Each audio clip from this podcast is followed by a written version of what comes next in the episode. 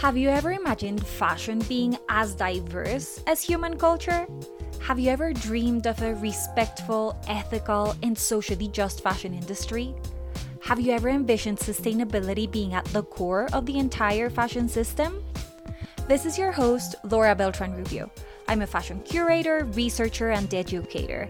My mission is to translate scholarly insights into actionable strategies that we can all take to reshape how we create, wear, and think about fashion. So find a comfortable seat, brew some tea, and open your notebook as you join me in the quest for redressing fashion. Welcome back to Redressing Fashion. Before I start publishing new episodes, I've created a collection of what I call loose thoughts that I've been writing and recording over the past couple years. These short episodes contain many of my reflections as both a fashion scholar and a fashion consultant in Colombia, as I try to unpack the complex legacies of colonialism in present day fashion. Please give them a listen, visit my blog for full transcripts and some images that might be helpful, and let me know what you think. Can we decolonize the arts? Confession. I've been trying to avoid thinking too much about fashion recently. I think this is mostly because I'm still recovering from the burnout caused by writing my dissertation and being a full time professor at the same time and of course, all of the ghost and emotional labor that both jobs entail. It's not like I don't want to research or think critically about fashion anymore. It's more that I've finally found the time to delve a bit more into a subject that I'm indebted with after devouring as many readings as I could on the subject for my PhD qualifying exams, but really only writing briefly about it in my dissertation. The mysterious subject is indigenous art of the quote unquote Americas, or what I'd rather call Turtle Island and Yala. So, as I try to take a break from fashion, in the last couple months I've spent more time reading, learning, and thinking about indigenous arts, including but definitely not limited to textiles and fashion. I've also started to work on a couple related and very exciting projects.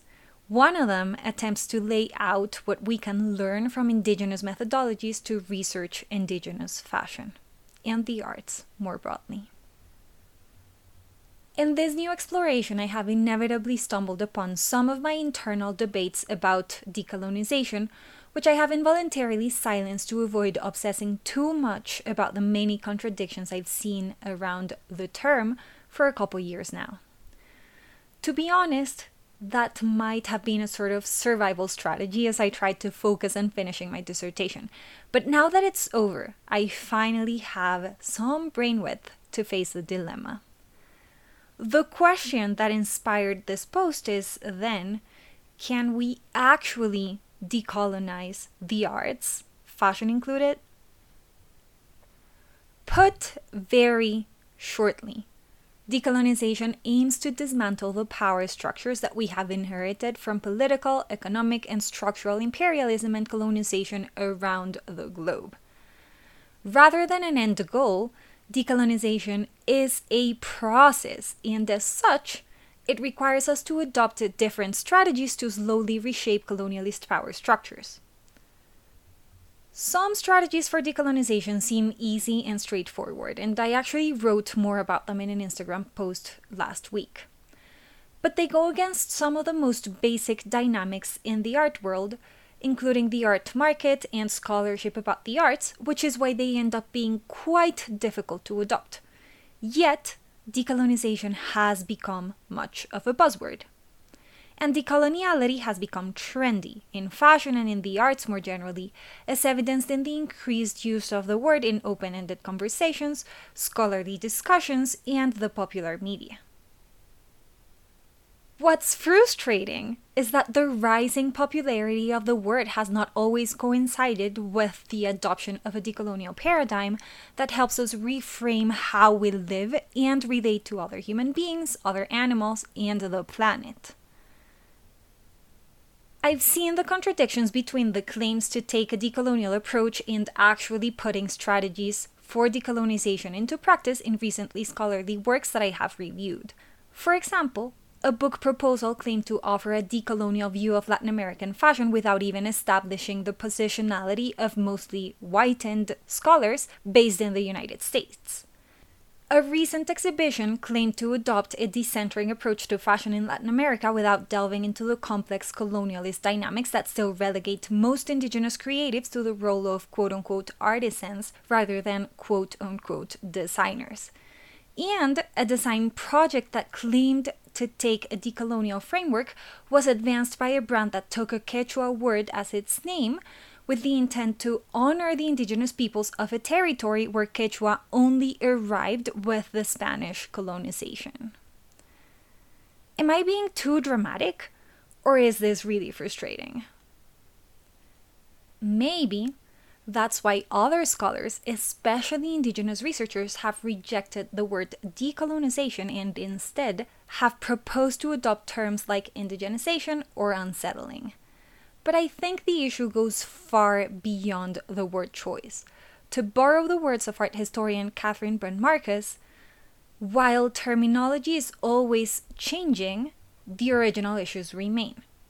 Whether we call it decolonizing or indigenizing or unsettling our practices, acknowledging colonial histories and centering Native and First Nation community priorities, people, and voices within institutions is key.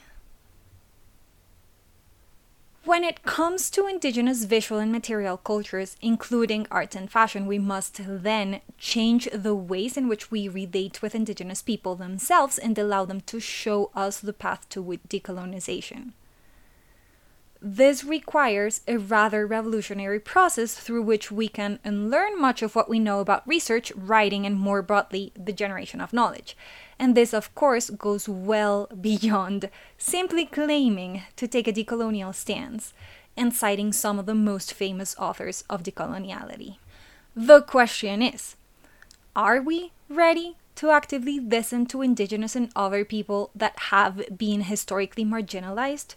To unlearn pretty much everything we know and to let them lead the way towards recentering our approaches to art and fashion?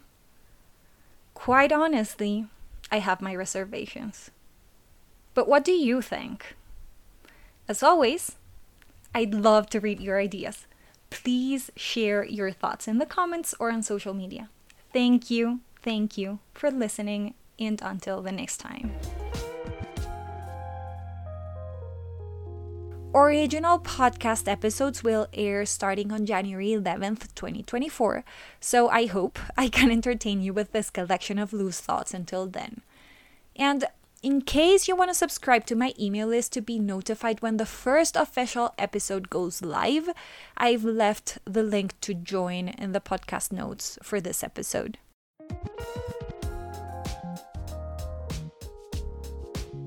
Thank you, thank you for tuning in. You know that I love a good conversation about fashion, so please don't hesitate to email me or message me on social media to continue discussing any of the ideas introduced in this episode. If you liked what you heard, please follow the podcast, leave a review, or share it with your favorite fashion friends. It does make a huge difference as we try collectively to build more spaces for thoughtful and nuanced conversations that can truly help us redress fashion.